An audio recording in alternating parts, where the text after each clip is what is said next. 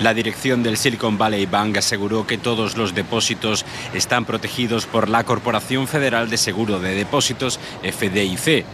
La entidad ha transferido dichos ingresos y casi todos los activos a un banco de nueva creación operado por la FDIC y espera reanudar las operaciones transfronterizas en los próximos días. Previamente, el presidente de Estados Unidos, Joe Biden, anunció nuevas políticas para mantener un sistema bancario sólido y pidió al Congreso que refuerce la regulación del sector bancario. Biden garantizó a los clientes del Silicon Valley Bank y Signature Bank que tendrán sus depósitos asegurados. Además, prometió que los contribuyentes no asumirán las pérdidas del banco. El expresidente estadounidense Donald Trump ha celebrado su primer mitin desde que lanzó su campaña presidencial para el 2024. En su discurso en Iowa, Trump atacó al gobernador de Florida, Ron DeSantis, considerado su principal rival para la nominación republicana, y lo hizo en Iowa, un estado crucial en la carrera por la nominación republicana. Kiev y Moscú están sufriendo grandes pérdidas a medida que se intensifican los combates en la ciudad oriental de Bakhmut.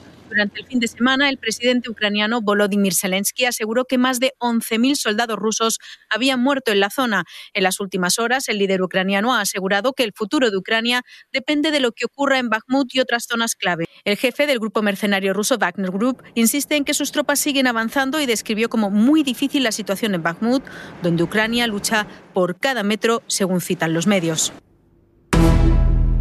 El presidente Gustavo Petro celebró este lunes el inicio de un segundo proceso de paz en Colombia, luego de que la Fiscalía del país suspendiera a pedido del mandatario 19 órdenes de captura contra disidentes de la extinta guerrilla FARC. Se espera que este proceso, a diferencia del que se realiza con la guerrilla del Ejército de Liberación Nacional ELN, se lleve a cabo en el país.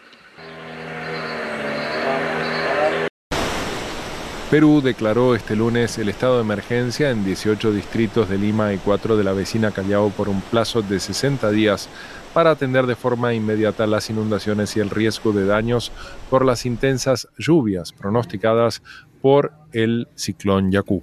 Desde que comenzó en septiembre pasado la temporada de lluvias en Perú, las autoridades han registrado al menos 59 muertos y más de 12.000 damnificados.